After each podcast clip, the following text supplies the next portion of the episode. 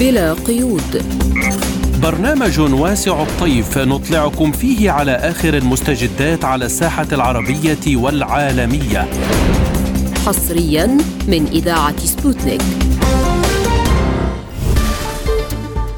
أهلا بكم مستمعينا إلى حلقة جديدة من برنامج بلا قيود. تأتيكم من استديوهات سبوتنيك في موسكو ونكون معكم فيها أنا نغم كباس. وأنا محمد جمعة. وفي حلقة اليوم. وزير فلسطيني يؤكد أن إسرائيل تحاول استدراج القوة الوطنية في الضفة الغربية للمواجهة. رئيس الوزراء الأوكراني الأسبق يرى أن أحداث الميدان الأوروبي دمرت أوكرانيا. زيلينسكي يقر بوضع بالغ الصعوبة على الجبهة. الاتحاد الأوروبي يوافق على إطلاق عملية عسكرية ضد الحوثيين في البحر الأحمر. لازلتم تستمعون إلى برنامج بلا قيود.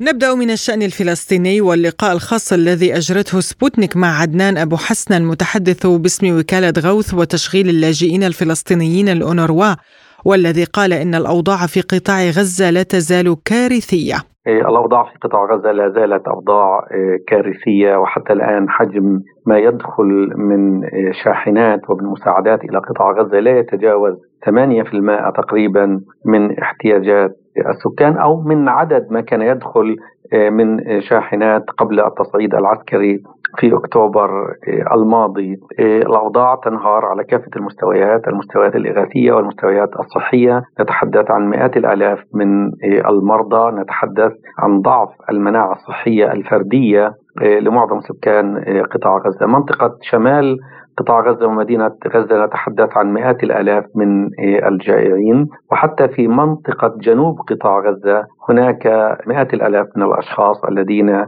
يتناولون آه، وجبة واحدة كل يومين. هناك آباء يمتنعون عن تناول الطعام لتوفيره آه، لأبنائهم. هناك نقص في كل شيء نقص في المياه نقص في الأدوية نقص في الوقود نقص في الإمدادات الطبية أيضا والأمور الأمور آه، تزداد آه، خطورة وبالذات في مدينة رفح حيث يوجد بها حوالي مليون ونصف مليون فلسطيني حيث تم دفع حوالي 70% من سكان قطاع غزة إلى مدينة رفح التي كان يسكنها سابقا حوالي 260 ألف. آه، الأمور جد خطيرة في ذلك المكان. بالنسبة لموضوع الأزمة المالية التي تنتج الآن بسبب توقف العديد من الدول المانحة أو تعليق مساعداتها ومساهماتها آه، المالية. هذه الأزمة مرشحة للتفاقم خلال شهر مارس حيث ستكون المصروفات أكثر من الإيرادات ولكن في شهر إبريل في بداية إبريل سيكون الوضع المالي خطير لل... وفيما يتعلق بالأزمة المالية التي تنتج الآن بسبب تعليق العديد من الدول المانحة لمساعدتها المالية يرى أنها مرشحة للتفاقم خلال شهر آه، الأونروا لم تنشأ بقرار آه، إسرائيلي. وإذا أرادت إسرائيل أن تغير شيئا ما بالنسبة للأونروا فلتذهب إلى آه، الجمعية العامة للأمم المتحدة. هناك تصويت بالأغلبية وتغير ما تراد ولكن ما تريد. ولكن الأونروا ستستمر في تقديم خدماتها لأنها تطبق تفويضا من الجمعية العامة للأمم المتحدة التي جددت تفويضها لمدة ثلاث سنوات آه، قبل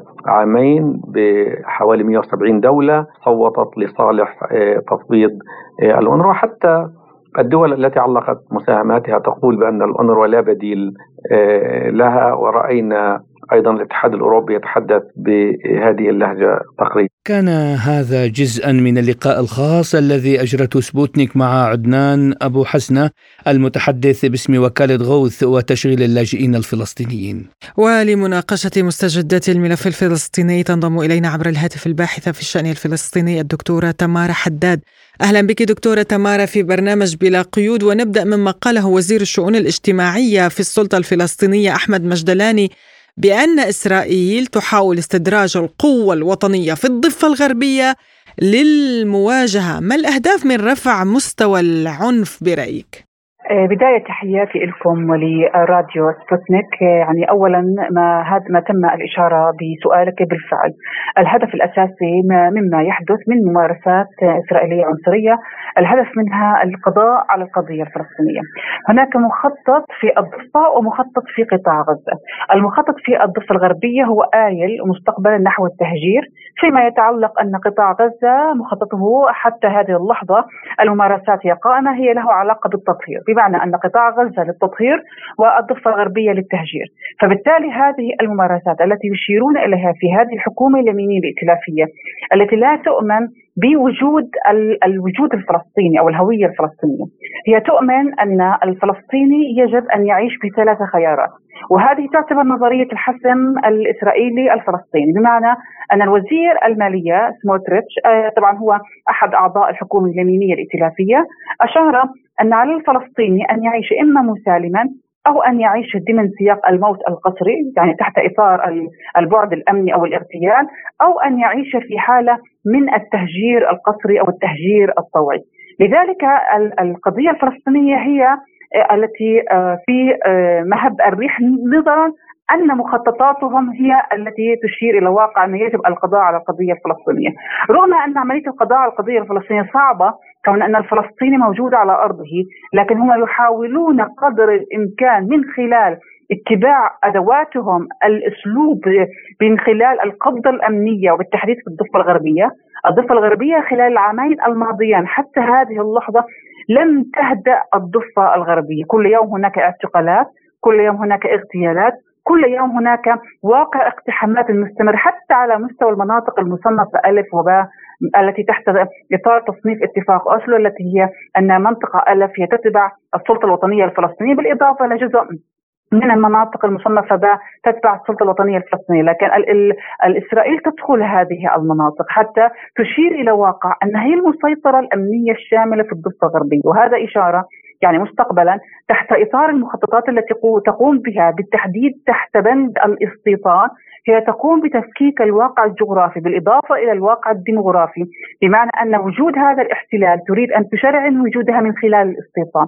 رغم أنه مخالف قانونيا حسب اتفاقية جنيف الرابعة المادة 49 التي تشير أن الاستيطان مخالف حسب الواقع القرارات الأمم المتحدة، لكن إسرائيل حتى هذه اللحظة تتماشى بواقع الاستيطان لأكثر من هدف، الهدف الأول تفكيك الأراضي الجغرافية حتى لا تتحول مستقبلا إلى دولة فلسطينية، النقطة الأخرى وهي تضييق على المواطن الفلسطيني من خلال سرقة الأراضي وسياسه اتباع سياسة هدم المنازل بالتحديد المناطق المصنفة ب وأيضا جيم. هذه المناطق بدات بدأت الآن بتحويلها بالفعل وضمها تدريجيا دون الإعلان ذلك صراحة.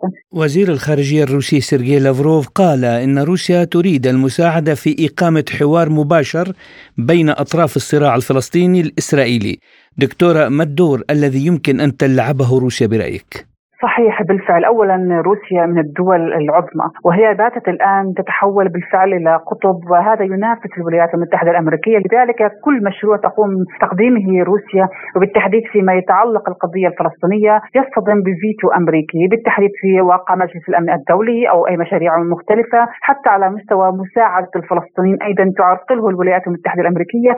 الولايات المتحدة الأمريكية تريد أن تجعل القضية الفلسطينية تحت ملف بند أمني ولا تريد أحد يتدخل في هذا السياق، لكن روسيا تحاول بكل إمكانياتها وبكل تواجدها وبثقلها آه سواء كان ثقلها الدبلوماسي أو ثقلها السياسي، تحاول قدر الإمكان بمحاولة يعني بمساعدة الفلسطينيين على الأقل عمليه توحدهم، وهي تعلم تماما أن وحدة الشعب الفلسطيني وبالتحديد الوحدة الوطنية أو المصالحة بين فتح وحماس أولى الخطوات من أجل ترسيخ على الأقل ترتيب البيت الفلسطيني، إسرائيل دائما يقلقها ترتيب البيت الفلسطيني. يعني هي التي عززت الانقسام هي التي عززت الانفصال بين الضفة الغربية وقطاع غزة. لذلك إسرائيل إذا شعرت أن هناك ترتيب في بيت الفلسطيني هذا إشارة أن وحدة يصبح هناك قوة داخلية فلسطينية. فروسيا تعلم تماما أن ترتيب البيت الفلسطيني سوف يساعدها بأكثر من نقطة. أولا بأن أن تكون طرف أساسي في عملية حل مشكلة الصراع الفلسطيني الإسرائيلي وبالإضافة حل مشكلة الملف الفلسطيني بالتحديد في قضية في منطقة الشرق الأوسط وروسيا لديها معلومات تقدير موقف مستقبلي أن استمرارية العدوان على قطاع غزة هذا يعني فتح جبهات أخرى. فتح جبهات أخرى سوف يؤثر على واقع سوريا. وروسيا متواجدة بكثرة في منطقة سوريا وهي تعلم تماما أن الولايات المتحدة الأمريكية تريد إبعاد روسيا عن المنطقة إبعاد الصين عن المنطقة. هي تريد إعادة نفوذها في منطقة الشرق الأوسط كولايات المتحدة الأمريكية ولا تريد أي نفوذ آخرين. لذلك روسيا إذا قامت بأن تكون طرف حقيقي وإيجابي وفعال وبالتحديد يعني هذا يجب أن يلتقطه الفصائل الفلسطينية تحت إطار منظمة التحرير أو حتى حماس والجهاد الذين لا ينطوون إلى منظمة التحرير عليهم أن يعوا تماما أن عملية توحدهم في روسيا في نهاية هذا الشهر الجاري والوصول إلى نقطة التقاء بين جميع الأطراف ثم تشكيل واقع انتخابات، يعني الآن الانتخابات هي الحل الوحيد للخروج من المأزق بإيجاد قيادة جديدة، نظرا أن القيادة الحالية سواء بفتح أو حماس هي فشلت، إذا تحدثنا بكل واقعية فشلت في إدارة سواء كان في الضفة الغربية السلطة فشلت، حماس في قطاع غزة أيضا فشلت اداريا، لذلك يجب إعادة منظور البعد الإداري والانطلاق من أيضا بواقع أيضا سياسي ثم الانطلاق بترتيب الوضع بشكل عام حتى يكون هناك مؤسسات واحدة، أجهزة أمنية واحدة في الضفة أو قطاع غزة، إذا كان هناك تواصل جغرافي وديموغرافي بين الضفة وقطاع غزة، هذا الأمل أن يكون هناك دولة فلسطينية. مصر أيضا قدمت مذكرة لمحكمة العدل الدولية ضد الممارسات الإسرائيلية. ما جدوى هذه المذكرة برأيك لماذا لا تستطيع أي دولة في العالم ولا منظمة ولا محكمة أن توقف إسرائيل؟ آه نعم هذا صحيح أولا محكمة العدل الدولية لديها مقاربتين المقاربة الأولى لها علاقة برأي استشاري والمقاربة الثانية لها علاقة بإعطاء تدابير قضائية أو تدابير مستعجلة احترازية أو قرارات قضائية. القرار القضائي كما حدث في محكمه في آه، محكمة العدل الدولية الذي قدمته شكوى من جمهورية جنوب أفريقيا قدمت شكوى أن بقرار مستعجل له علاقة بإدخال المساعدات وأيضا آه، بعمليه أن إسرائيل تنتهك اذا الاتفاقية منع الإبادة الجماعية، هذا مختلف، الرأي الاستشاري الآخر الذي بدأت جلساته يوم أمس جلسات الاستماع كون أن الجمعية العمومية للامم المتحدة طلبت رايا استشاريا من محكمة العدل الدولية، هذا هذا الرأي الاستشاري ليس له علاقة بقرارات ملزمة، هو فقط أخذ رأي استشاري، هل أن إسرائيل تقوم بممارسات إسرائيلية؟ هل إن هذا الاسرائيلي الشرعي وجودها في الأراضي المحتلة؟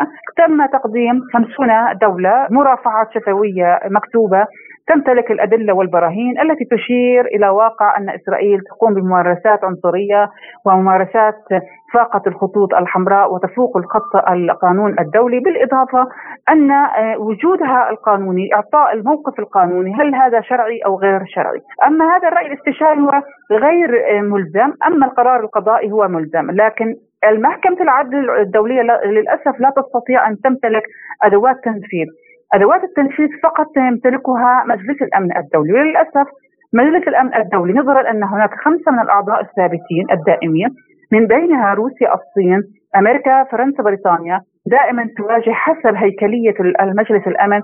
إذا تم وضع فيتو امريكي أو اي فيتو في أي طرف آخر من أي دولة أخرى هذا يعني نقض هذا المشروع وعدم التنفيذ على أرض الواقع. وللأسف الولايات المتحدة الأمريكية هي شريك أساسي على عدوان على القطاع غزة والعدوان على الشعب الفلسطيني. وهي تريد أن تحمي قاعدتها المتقدمة وهي إسرائيل في منطقة الشرق الأوسط، لذلك تحاول قدر الإمكان بحماية إسرائيل من خلال الفيتو الأمريكي. وللأسف هذا الأمر سوف بالفعل مستقبلا سوف يحرجها دوليا إن يعني الدولة العظمى التي تشير إلى حقوق الإنسان أنها لا تتعامل بحقوق الإنسان أمام الإبادة الجماعية. لذلك إسرائيل حتى هذه اللحظة تتمادى وتتمادى نظرا أن البيت الأمريكي يحميها على أرض الواقع وزير الخارجية السعودية الأمير فيصل بن فرحان قال إن السلطة الفلسطينية قادرة بدعم المجتمع الدولي على السيطرة على جميع الأراضي الفلسطينية بما في ذلك غزة هل يمكن أن نفهم من ذلك أن هناك خطة لإنهاء واقع الفصائل الفلسطينية وبسط سيطرة السلطة الفلسطينية؟ آه، إذا تحدثنا آه، بكل واقعية المملكة العربية السعودية وأيضا بعض الدول العربية لديها خطة لها علاقة بخطة السلام أو الخطة العربية للسلام هذه قدمتها إلى الولايات المتحدة الأمريكية. وبالتالي الولايات المتحدة الأمريكية حتى هذه اللحظة تقوم بدراسة هذه الخطة. الخطة تشير أن المملكة العربية السعودية هي آه، يعني معنية بأن يكون هناك ترسيخ البعد التطبيعي بين السعودية وإسرائيل لكن بشروط الشروط التي لا تتعلق بترسيخ الدولة الفلسطينية بالإضافة إلى شروط للسعودية التي هي تريد أن تحقق واقع البعد المشروع النووي المدني بالإضافة أنها تريد بعض الطائرات والصواريخ التي تريد أن تستخدمها المملكة العربية السعودية. بالإضافة إلى شروط أخرى تريد آه، آه، المملكة العربية السعودية أن تحققها. آه، الآن المملكة العربية السعودية حتى تستطيع أن تنجح خطتها السلام في المنطقة الشرق الأوسط. هذه لن تنجح بوجود فصائل مشتتة مشردمة بين الضفة وقطاع غزة، وبالتحديد أن حتى هذه اللحظة أن هناك انقسام حتى على مستوى حركة حماس، يعني حركة حماس هناك تيارين، هناك تياران يتبع تيار يتبع إيران وتيار يتبع قطر، لذلك حتى هذه اللحظة كلما كان هناك شردمة في واقع الفصائل ما بينها لا تستطيع هذه الفصائل أن توحد بجهودها، لذلك بدأوا يقولون الآن أن على السلطة أن ترتب أوراقها ترتيب أوراقها الداخلية. وأن السلطة ترتب سواء, كان في مؤسساتها أو أجهزتها أو إلى ما ذلك. وأيضا بعد ترتيب هذا الأمر سوف ينظرون كيف يتم عملية تحقيق أفق سياسي وتشكيل دولة فلسطينية. لكن باعتقادي أن الوحيد الذي يستطيع أن يرسخ هذه الدولة هو فقط آه، الولايات المتحدة الأمريكية. وذلك عن طريق وضع قرار ملزم في مجلس الأمن الدولي وأن لا تضع حق النقد الفيتو نظرا أن الدول الأخرى باعتقادي مثل روسيا والصين هي سوف تدعم وجود دولة فلسطينية. لكن الخوف الأكبر أن يكون فيتو سواء كان من أمريكا وبالتحديد أمريكا أو بريطانيا لكن أمريكا دائما هي تتصدر آه، مشاريع الفيتو بالتحديد في مجلس الأمن الدولي. فباعتقادي إذا لم يكن هناك مشروع ملزم من الولايات المتحدة الأمريكية لترسيخ هذه الدولة فقط هي تتحدث الولايات المتحدة الأمريكية عن تشكيل دولة فقط ضمن رؤية خجولة. من أجل امتصاص غضب الشارع الأمريكي نظرا أن أمريكا الآن وبالتحديد بايدن سوف يكون هناك معركة انتخابية ويحاول امتصاص الشارع العربي والجاليات الفلسطينية العربية تحت إطار أنه يريد تشكيل دولة فلسطينيه، لذلك اعتقادي لابد أن البدء في ترتيب البيت الفلسطيني ثم الحديث عن واقع تشكيل دولة رغم أن إسرائيل هي ترفض تماما سياق تشكيل دولة فلسطينية وهذا ما تم الإشارة إليه عبر تصريحات نتنياهو وابن كفير وسموتريتش. الذي أشار أنه لن نعطي جائزة كبرى للفلسطينيين من خلال تشكيل دولة فلسطينية. وتم وضع مشروع قرار في الكنيسة الإسرائيلية والحكومة وهذا القرار تم التصويت عليه بإغلبية برفض تشكيل دولة فلسطينية. فباعتقادي غياب الشريك الأساسي أن يكون يحقق واقع السلام هو غير موجود فباعتقادي أن أزمة الصراع الفلسطيني الإسرائيلي سوف تبقى مستمرة على أرض الواقع. بن كفير أكد أنه يجب فرض قيود على الوصول إلى الحرم القدسي خلال شهر رمضان. ألن يؤدي ذلك إلى مواجهات برأيك دكتورة؟ إيه نعم هذا صحيح. يعني اولا إيه الصراع الذي سوف يتحول الآن ليس صراعا سياسيا أو امنيا أو اقتصاديا أو عسكريا. الصراع سوف يتحول إلى دينيا. وأن تحول هذا الصراع إلى دينيا فإن اشتعال المنطقة لن تتوقف. نظرا أن هذا التقييد يمس الواقع الديني وبالتحديد أن المواطنين الفلسطينيين المسلمين وبالتحديد في شهر رمضان الذي يعتبر شهر العبادة والصلاة والتهجد والتعبد فعندما يتم حرمانهم وتقييدهم بالتحديد في المنطقة الضفة الغربية بالإضافة إلى مواطني عرب الداخل بمعنى العرب المسلمين الذين يحملون الجنسية الإسرائيلية أيضا سوف يتم التقييد دخولهم إلى المنطقة المقدسة. بالإضافة إلى عرب الفلسطينيون آه، المتواجدون في المنطقة المقدسة الذين يحملون الهوية المقدسة المقدسية. أيضا سوف يتم حرمانهم من الصلاة في المنطقة المقدسة. أعتقد أن ما يتم الإشارة إليه من تصريحات بن جفير سوف ينعكس سلبا على الواقع الإسرائيلي سوف تستمر واقع العمليات الفردية سوف يكون هناك عمليات آه، من الشباب يعني آه، تكون في هذه المنطقة المقدسة أو بالقرب منها أو منطقة تل أو إلى ما ذلك. وباعتقادي أن ما يتم الإشارة إليه بهذا التقييد نعم سوف يحرك سوف يحرك المناطق الضفة أو قطاع أو منطقة آه، المنطقة المقدسة وهذا سوف يكون نتائجها لا تحمد عقباها؟ نظرا أن هذا يمس الحرية العبادة وهذا مخالف للقانون الدولي، كون أن المنطقة المقدسة حسب الاتفاقيات الدولية القرار 181 أن المنطقة المقدسة مدولة. بمعنى ليس لا, لا لإسرائيل السيطره أو أن تستطيع أن تسيطر أن تتحكم بالمنطقة المقدسة. وأن هذا يعتبر غير قانوني إذا قامت بهذه التصرفات وهذه الأفعال التي تحرم الفلسطيني من ممارساته في حقه في الشعائر الدينية وأيضا إقامة هذه الصلوات، فبالتالي ما يحدث الآن بالفعل هو يفوق الخطوط الحمراء ويفوق بالفعل على على الواقع حرية التنقل بمعنى يحرمون واقع تنقل فلسطيني أن يذهب فقط لأن يقوم بأبسط الحقوق التي هي يعني آه، في صلب العقيدة الإسلامية وهي الصلاة والتعبد والصيام وإلى ما ذلك في المنطقة المقدسة. الباحثة في الشأن الفلسطيني الدكتورة تمارا حداد شكرا لك على هذه المداخلة. لازلتم تستمعون إلى برنامج بلا قيود. وإلى الذكرى العاشرة لأحداث الميدان الأوروبي التي أدت إلى انقلاب في أوكرانيا حيث قال رئيس وزراء أوكرانيا الأسبق نيكولاي أزارف في لقاء خاص مع سبوتنيك إن السلطات في كييف لن تكون قادرة على جعل أوكرانيا معادية لروسيا مؤكدا أنه عاجلا أم اجلا ستتم استعادة العلاقات بين الشعبين الأوكراني والروسي. وأضاف إنه في السنوات العشر التي تلت الميدان الأوروبي تدهورت أوكرانيا وانهارت. على مدى هذه السنوات العشر يمكننا القول إن أوكرانيا تدهورت وانهارت أساسا.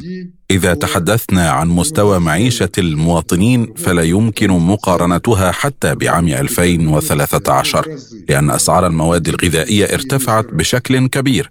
من خمسة إلى ثلاثين مرة وأكثر. على سبيل المثال زادت أيضا تعريفات الإسكان والخدمات المجتمعية أكثر بعشرة وخمس عشرة مرة. كما غادر البلاد أكثر من عشرين مليونا. وكذلك انفصلت شبه جزيرة القرم والدنباس التي كانت تشكل جزءا كبيرا من الإمكانات الصناعية لأوكرانيا. وإذا تحدثنا عن إيرادات الصادرات فإنها توفر ثلث إجمالي الدخل للبلاد. حسنا ماذا يمكنني أن أقول؟ ما هي الأرقام اللازمة لتمييز الفرق بين ما حدث على أرض الواقع والوعود التي أطلقوها في الميدان الأوروبي. وأكد أزارف أنه لا يمكن أن يكون هناك شك في أن الولايات المتحدة كانت وراء الأحداث التي وقعت في الميدان وأن مقر الانقلاب كان في السفارة الأمريكية وكان من يسمون قادة الميدان يذهبون إلى السفارة الأمريكية كل يوم مثل الذهاب إلى العمل ويتلقون المعلومات. واعتبر أزارف أن قرار زيلينسكي بتأجيل الانتخابات الرئاسية في أوكرانيا غير قانوني.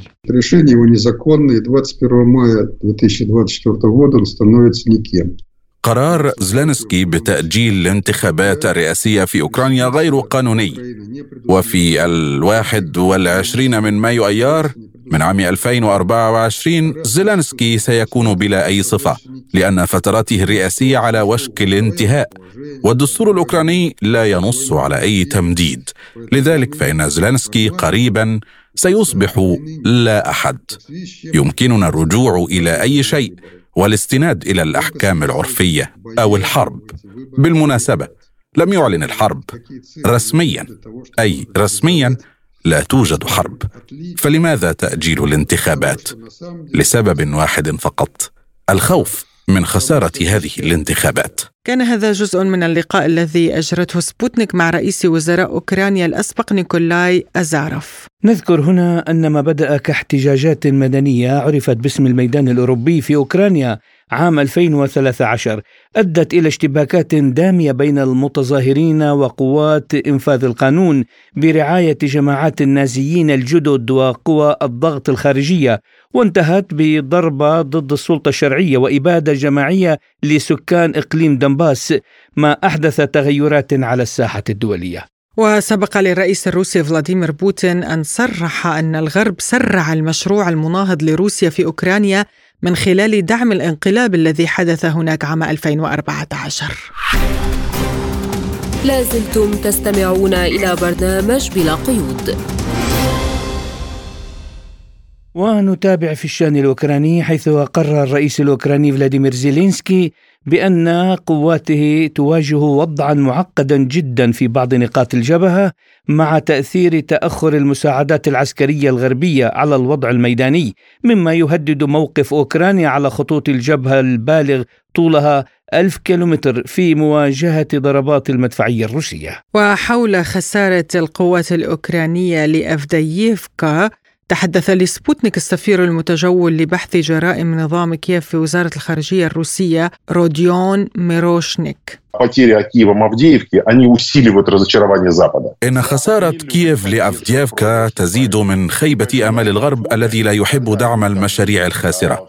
لذلك على هذه الخلفية تجري في الولايات المتحدة مساومات بين الجمهوريين والديمقراطيين مع المحاولات الدؤوبة لزلنسكي استجداء حكومات الدول الأخرى في إطار اجتماع ميونخ.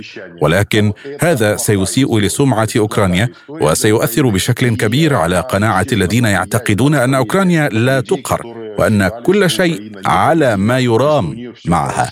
والاتهامات الموجهة ضد الكونغرس بأنه لم يخصص الأموال في الوقت المحدد. الأمر الذي أدى إلى تقهقر الأوكرانيين نتيجة لذلك. تؤكد مرة أخرى التبعية الصريحة لأوكرانيا.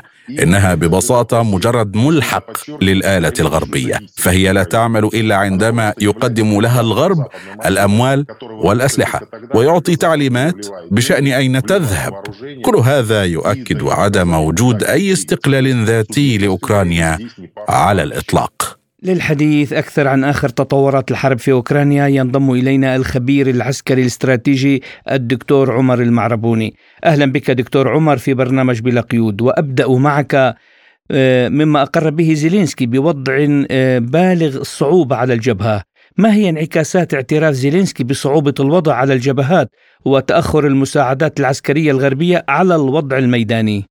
الحقيقة أن الجيش الأوكراني بشكل عام يعيش مرحلة آه، شديدة الصعوبة في هذه المرحلة وأن يعمد زيلينسكي إلى الانتقال من مرحلة التهديد والتبجح إلى مرحلة الاعتراف بالواقع الصعب على المستوى الميداني. هي آه، نقلة آه، كبيرة جدا لا يستطيع أحد أن يتجاهلها خصوصا أن هناك الكثير من الوقائع الميدانية الآن التي تظهر يعني بشكل واضح من خلال التقدم الذي يحرزه الجيش الروسي. طبعا آه هذا أمر سيكون له تداعيات سلبية خصوصا أن هناك الكثير الآن من الانقسام على مستوى آه القيادة الأوكرانية السياسية والعسكرية. تجلت في آه عزل زالوجني وتعيين سيرسكي مكانه. وهذا هو الظاهر لكن واضح تماما أن مرحلة صعبة تنتظر القيادة الأوكرانية آه، وأعتقد أنها ستزيد صعوبة في الأيام القادمة خصوصا أن التعقيدات يعني باتت تشمل جانبا مهما ورئيسيا وهو مسألة آه، آه، يعني التطويع أو الاحتياط أو استدعاء الاحتياط أو التجنيد وما إلى ذلك. وهذه مساله في الحقيقة هي صلب الموضوع إلى جانب النقص الكبير يعني في الذخائر. انطلاقا من هذه المسألة أعتقد أننا كما قلت سنكون أمام مرحلة تراجعات للجيش الأوكراني. بالتأكيد لن تكون مرحلة سريعة ستأخذ الكثير من الوقت لكن آه، نحن في مقدمات تراجعات كبيرة جدا. كندا أيضا دكتور تقدم لأوكرانيا أكثر من 800 طائرة مسيرة. كيف ستتعامل روسيا مع حرب المسيرات؟ يعني ماذا يعني 800 طائرة مسيرة؟ يعني خصوصا هي درونات صغيرة على ما أعتقد يعني وبحسب ما تابعنا. الجيش الأوكراني يستهلك الكثير من هذه الدرونات آه، وبالتالي يعني هو آه، عدد قليل جدا قياسا إلى حجم المعركة الدائرة. لكن هذا نستدل يعني من خلاله على المسألة الأساسية أن حجم توريد الأسلحة والذخائر إلى أوكرانيا تراجع بنسبة عالية وهذا سيكون أحد العوامل الأساسية في آه، خسارة النظام الأوكراني النازي آه، للمعركة. طبعا هذا الأمر ينطلي على كل الدول الداعمة لأوكرانيا ليس فقط كندا. آه، من هنا علينا أن ننتظر في الفترة القادمة وضوح الصورة بما يرتبط بمسألة توريد الأسلحة. مع قناعتي أن الأمريكيين بشكل خاص الذين وعدوا بتزويد أوكرانيا بدبابات إبرام وطائرات إف 16 لن يفعلوا ذلك لأنهم لا يرغبون في الحقيقة برؤية دباباتهم تدمر لأن هذا الأمر مرتبط بتجارة أساسية وهي آه، تجارة الأسلحة. ولا يرغبون أيضا برؤية إف 16 آه، تسقط يعني في في في الميدان أيضا. من هنا آه، أعتقد أن دول الاتحاد الأوروبي بشكل عام وأمريكا استنفذت يعني ما يجب أن تستنفذه من آه، الدعم اللامحدود في المراحل السابقة خصوصا أننا على مشارف سنتين من العملية العسكرية الروسية. وهنا أود أن أقول مسألة مهمة جدا أن آه، من سينتصر هو الذي يمتلك القدرة على التعويض يعني تعويض الخسائر في الجنود تعويض الخسائر في المعدات. وهذا أمر يبدو واضحا أن القيادة الروسية تدركه. آه، لهذا اتخذت الكثير من الإجراءات المرتبطة بزيادة آه، تصنيع الأسلحة بعض أنواع الأسلحة أصبح يصنع بما يعني حدوده عشر أضعاف أو أكثر.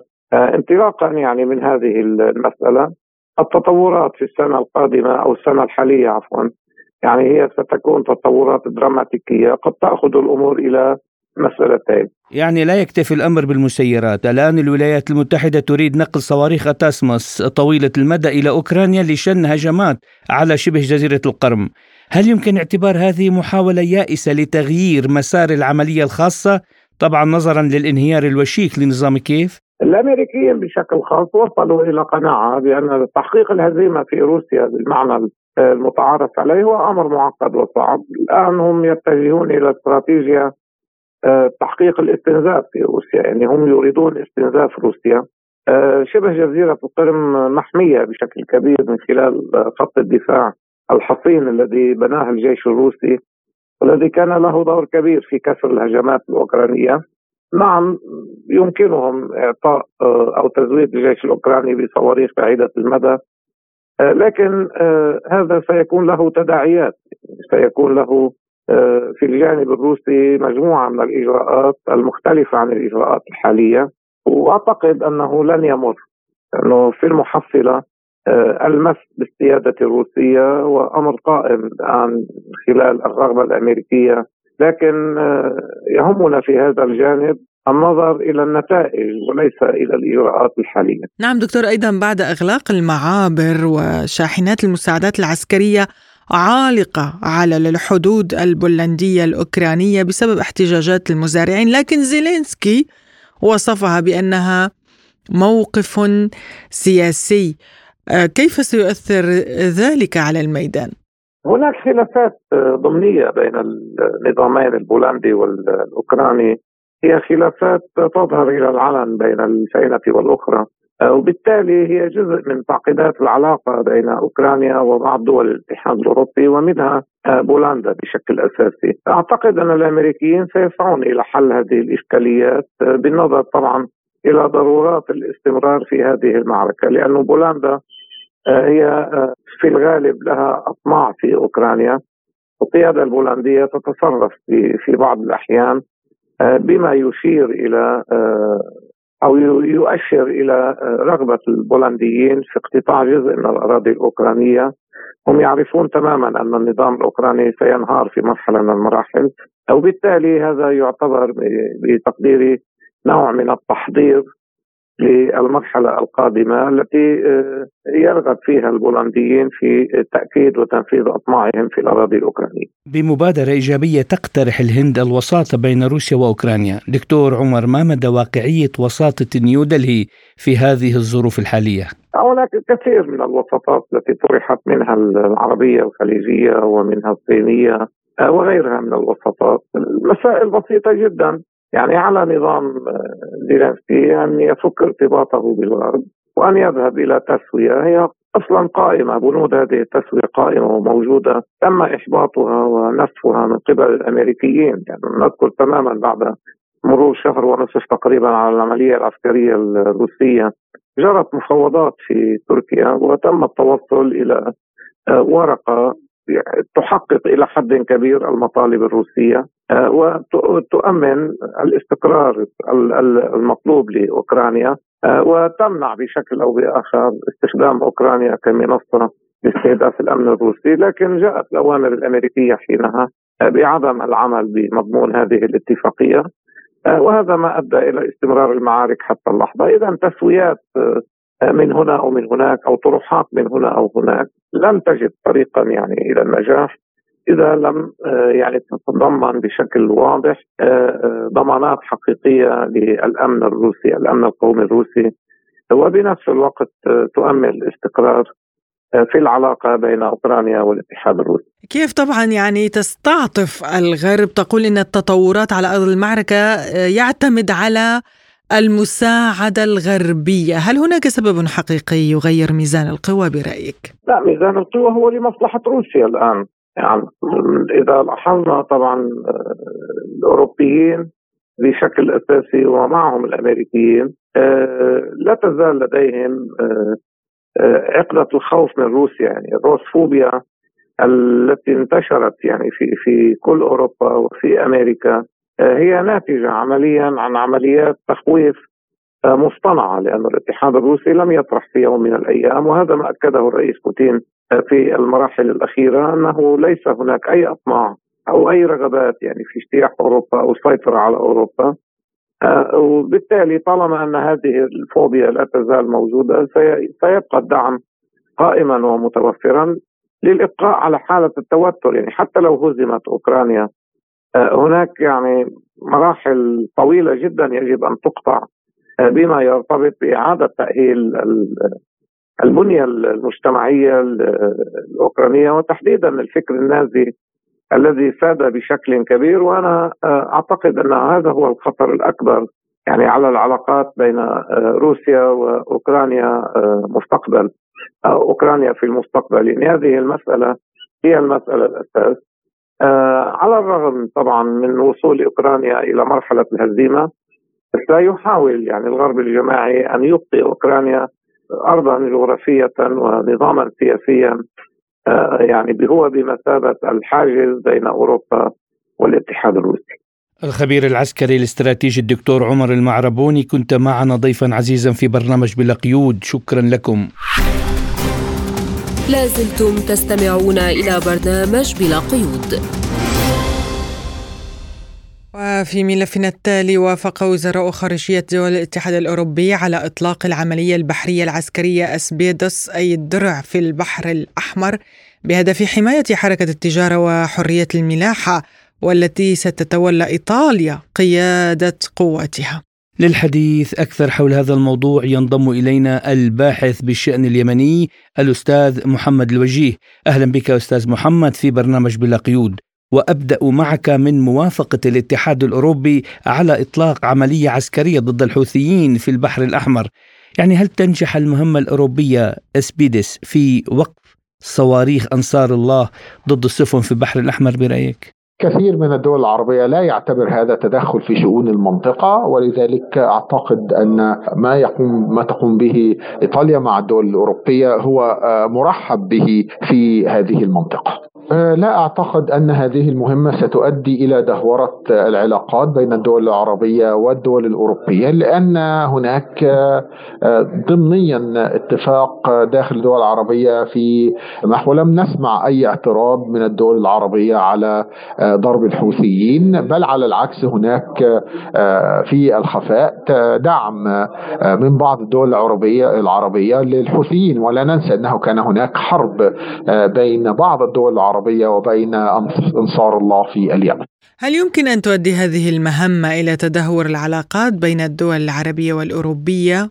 للأسف الشديد التورط أوروبا هو دعم الولايات المتحدة الأمريكية، لذلك أعتقد أن الدول الأوروبية تقوم بهذا لدعم حملة إسرائيل ضد غزة ومحاولة استخدام هذا السلاح بحجة فتح المجال في البحر الأحمر للملاحة البحرية، ولكن السبب الأساسي وراء ذلك هو الدعم المطلق التي تقدمه الولايات المتحدة الأمريكية واعوانها لإسرائيل في في حربها على غزة. هل سيؤدي هذا القرار إلى تصعيد أكبر قبالة سواحل اليمن برأيك؟ أعتقد أن هذا سيؤدي إلى تصعيد قبالة سواحل اليمن وقد يؤدي إلى زيادة في توقف الملاحة في هذه المنطقة وأعتقد انه سيؤدي إلى نتائج عكسية آه، بدلا من نتائج آه، إيجابية. قد تندلع آه، مواجهات مباشرة في هذه الحالة لأن الضربات الآن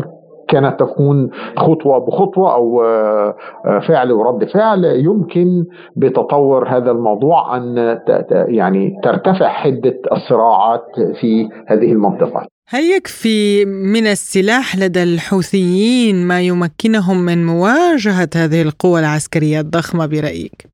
الحوثيين آه، بالعكس بيستخدموا ويطوروا من الأسلحة المستخدمة بدلا من المسيرات هناك المسيرات البحرية التي بدأ الحوثيين في استخدامها كسلاح جديد وأعتقد أن لدى الحوثيين آه، أشياء أخرى يمكن استخدامها في المرات القادمة ولماذا تتورط أوروبا في صراع الشرق الأوسط؟ هل سيخضع أخيرا الحوثيون للإرادة الأوروبية برأيك؟ ما يقوم به آه، تقوم الدول الأوروبية ضد الحوثيين في البحر الأحمر. لا أعتقد أنه سيوقف عمليات عمليات الحوثيين.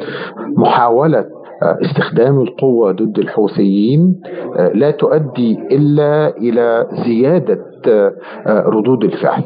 فلذلك لا أعتقد على الإطلاق أن الحوثيين سيخضعوا لتهديد أوروبا. الباحث بالشأن اليمني الأستاذ محمد الوجيه شكرا لك على هذه المداخلة. لازلتم تستمعون إلى برنامج بلا قيود.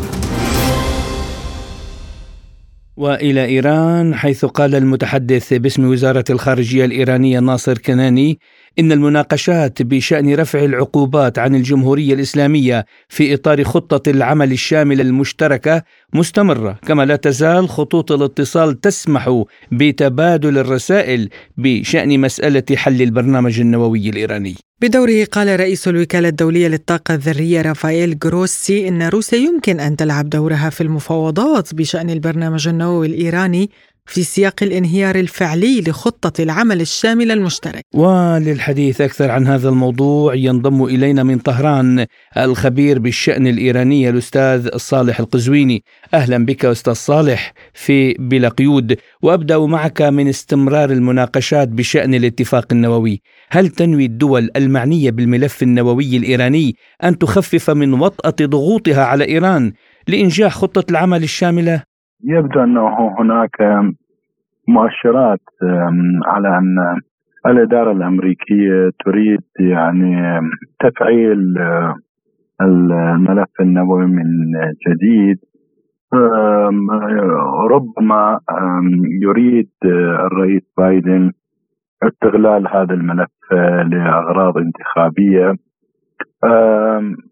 طبعا إيران ليس لديها مانع في الحوار والتفاوض ولكن هناك مبدأ أساسي لإيران وهو أنه ما لم يعني تحقق المفاوضات إلغاء كامل آه، للعقوبات عن عنها فإنها آه، ليست مستعدة ل يعني آه، الانخراط في مفاوضات لا جدوى منها.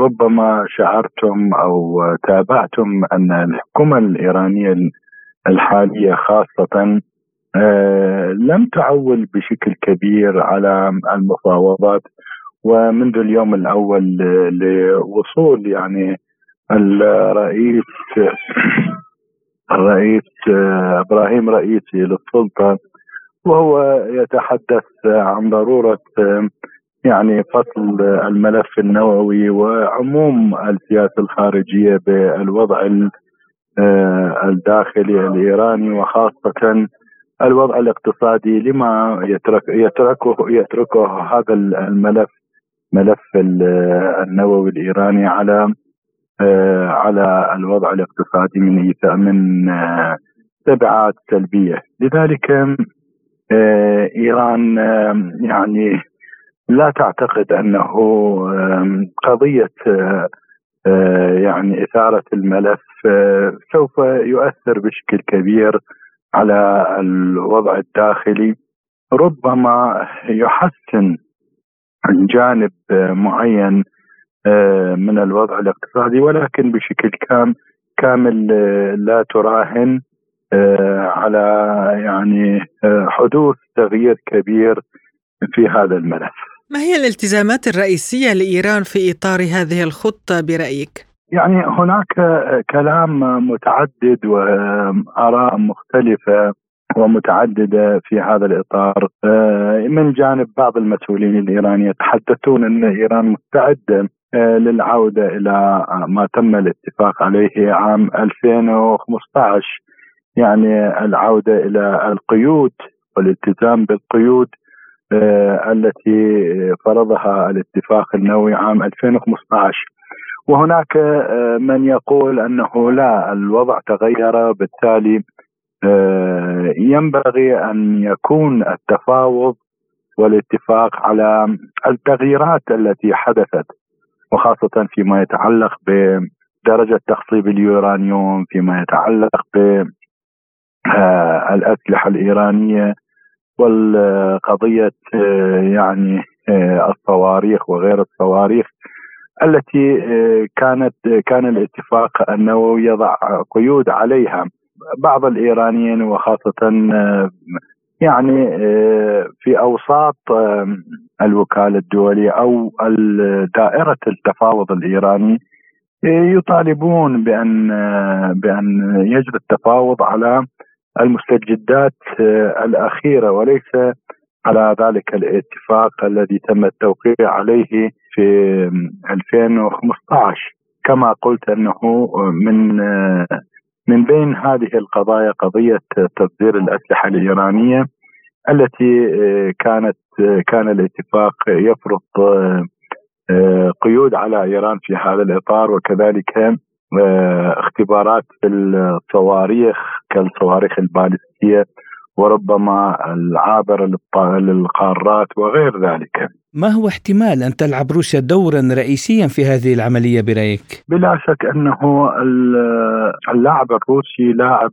متمرس بالدرجة الأولى وكذلك الحال أنه لنقل يعني متضامن مع إيران في قضية ضرورة إلغاء العقوبات عنها في مقابل الالتزام بالقيود التي فرضها الاتفاق النووي.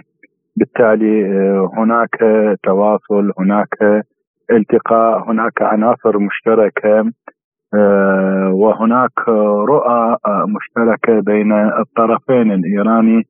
والروسي بالتأكيد أنه روسيا لعبت دور مميز في هذا الاتفاق ومن الممكن أنه تلعب هذا الدور مرة أخرى فيما إذا كان هناك حديث أو أطلقت مبادرة في حوزه الاتفاق النووي. هناك مؤشرات على أنه ربما يعاد تنشيط المفاوضات بهذا الاتجاه.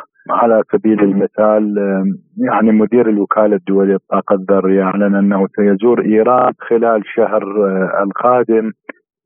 وبالتأكيد أنه سيثير أو يتابع ما تم الاتفاق عليه أخيرا من خلال قضية يعني بعض المواقع النووية الإيرانية وقضية متابعة التفتيش وغير ذلك لا شك أنه إيران تعول وتراهن على الدور الروسي باعتبار أنه يمكن أن يجعل هذه المفاوضات مفاوضات متزنة أو مفاوضات متوازنة ولا تكون إحادية الجانب أن تكون مسرح فرض الإملاءات الغربية وخاصة الأمريكية. طيب إذا كان الهدف هو الوصول إلى نتائج إيجابية ومتوازنة، ما هي المشاكل التي تواجه خطة العمل؟ يعني في مقدمة هذه المشاكل هي أنه للأسف الشديد أن الطرف الآخر يريد كل شيء من إيران ولا يعطي شيئا لإيران، يعني هذا هو جوهر الخلاف وجوهر المشاكل بين إيران والطرف الآخر.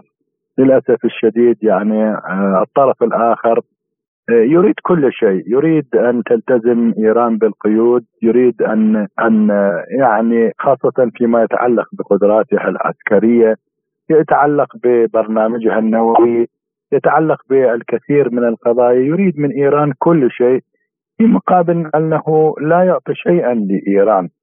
يعني حتى العقوبات يسعى إلى مثلا آه، القفز على هذه العقوبات من خلال وضع أطر معينة من خلال وضع آه، بعض آه، القضايا التي يمكن أن نقول إنها التواء على هذه العقوبات ويمكن نقول إنها هي العقوبات نفسها ولكن بصيغة أخرى. بالتالي هذه هي القضية الرئيسية والخلاف الرئيسي في العقبات التي تقف أمام التفاوض ووصول هذه المفاوضات إلى نتائج مثمرة أنه إيران بالتأكيد لا تريد أنها تقدم كل شيء مقابل لا شيء. نعم إيران أعلنت مرارا أنها مستعدة للالتزام بالمفاوضات وبنتائج المفاوضات بشرط أنها تلغي كافة العقوبات عن عن إيران وتعود إيران إلى دورها الطبيعي كدولة كسائر الدول في العالم لها حقوقها وعليها واجباتها. آه، ولكن للأسف الشديد الطرف الآخر في الوقت الذي آه، يعني يريد آه، يعني إرغام إيران على بعض القضايا وبعض القيود المتعلقة ببرنامجها النووي خاصة فإنه آه، يقتر على إيران إلغاء العقوبات، يقتر على إيران آه، عودتها إلى المجتمع الدولي بصيغة أو بطريقة آه، طبيعية، هذا ما ترفضه إيران وبالتالي يشكل عقبة رئيسية في وصول المفاوضات إلى نتائج مثمرة. أستاذ صالح يعني في سياق هذه العملية أكيد ستكون هناك مساومات على القضية الفلسطينية، كيف سيكون موقف إيران على أي مساومة من قبل الدول الأوروبية؟ يعني فيما يتعلق بالموقف الإيراني من القضية الفلسطينية، موقف صريح ومعلن منذ سنوات. اولا إيران لن تتخلى عن دعم القضية الفلسطينية وخاصة دعم المقاومة وتعتبر وهذا ما ما أقره يعني ما أقرته القوانين الدولية أنه المقاومة والفلسطينيين لهم حق يعني التصدي والمقاومة ضد الاحتلال.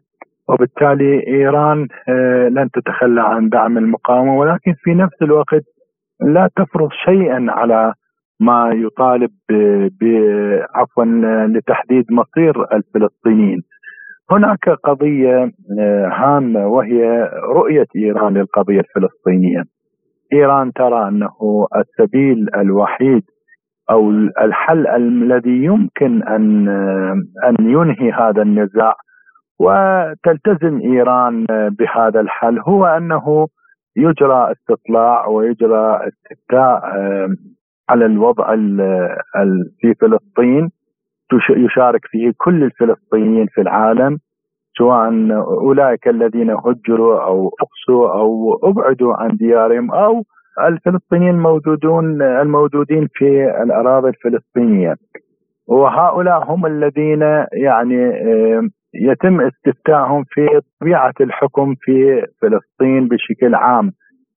إذا كانت نتائج هذا آه، الاستفتاء هو حكومة فلسطينية فإيران بالتأكيد سوف تلتزم بنتائج مثل هذا الاستفتاء الخبير بالشأن الإيراني الأستاذ صالح القزويني كنت معنا عبر الهاتف من طهران. شكرا لك. لازلتم تستمعون إلى برنامج بلا قيود. وفي ملفنا الاقتصادي قال السيناتور الديمقراطي جيراك كونولي عضو لجنة العلاقات الخارجية بمجلس النواب الأمريكي إن المشرعين يدرسون بالفعل خطط فرض عقوبات على الشركات الصينية بعد أن اقترح الاتحاد الأوروبي إجراءات مماثلة الأسبوع الماضي. ووصفت وزارة الخارجية الصينية العقوبات المحتملة التي قد يفرضها الاتحاد الأوروبي على عدة شركات صينية تتعاون مع روسيا بأنها غير قانونية، مشيرة إلى عدم جواز تدخل أطراف ثالثة في العلاقات الثنائية بين بكين وموسكو. وأن الصين سترد بشكل حاسم إذا تم فرض عقوبات على الشركات الصينية وأن العلاقات التجارية بين روسيا والصين ليست موجهة ضد دول ثالثة. حول هذا الموضوع قالت الباحثة بالشأن الصيني تمارا برو.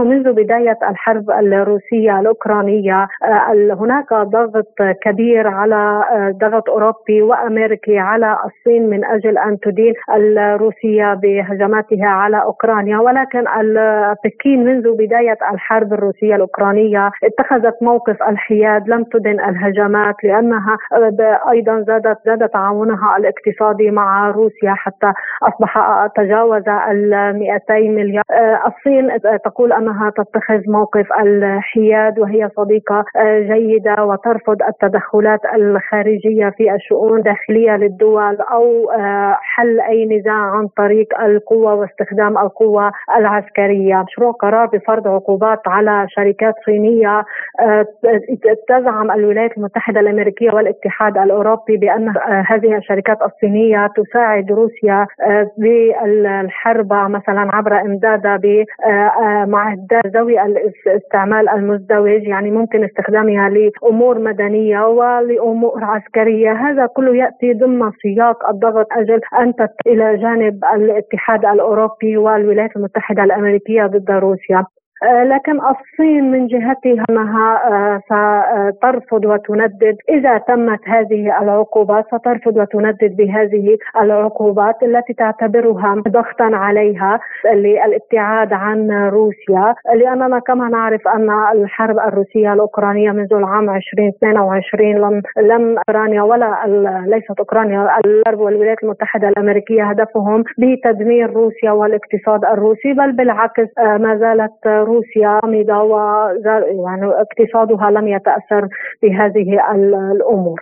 وعن احتمال قطع العلاقة بين واشنطن وبكين قالت برو لا أعتقد أننا سنشهد قطعا للعلاقات الصينية الأمريكية لأن الصين وواشنطن والولايات المتحدة الأمريكية خلال السنة الماضية حاول يستعيد إبقاء قنوات الاتصال مفتوحة لأننا قبل أن تقوم الولايات المتحدة الأمريكية بإرسال مسؤوليها مثلا بلينكن ووزارة الخزانة ووزارة التجارة وغيرها إلى أن تم اللقاء بين الرئيسين الصيني شي جين بينغ والأمريكي بايدن في سان فرانسيسكو العام الماضي البلدان كانا يريدان أن آه، أن تخف حدة التوتر الجانبين لأننا وصلنا إلى اشتباك في بحر الصين الجنوبي بين الطائرات أو سفن أمريكية وصينية. آه، كلا الجانبين لا يريدان أن تتوتر العلاقات بينهما أكثر من ذلك. ويعني الولايات المتحدة الأمريكية تريد عدة أمور من الصين منها عن روسيا منها أيضا أن تبتعد عن إيران منها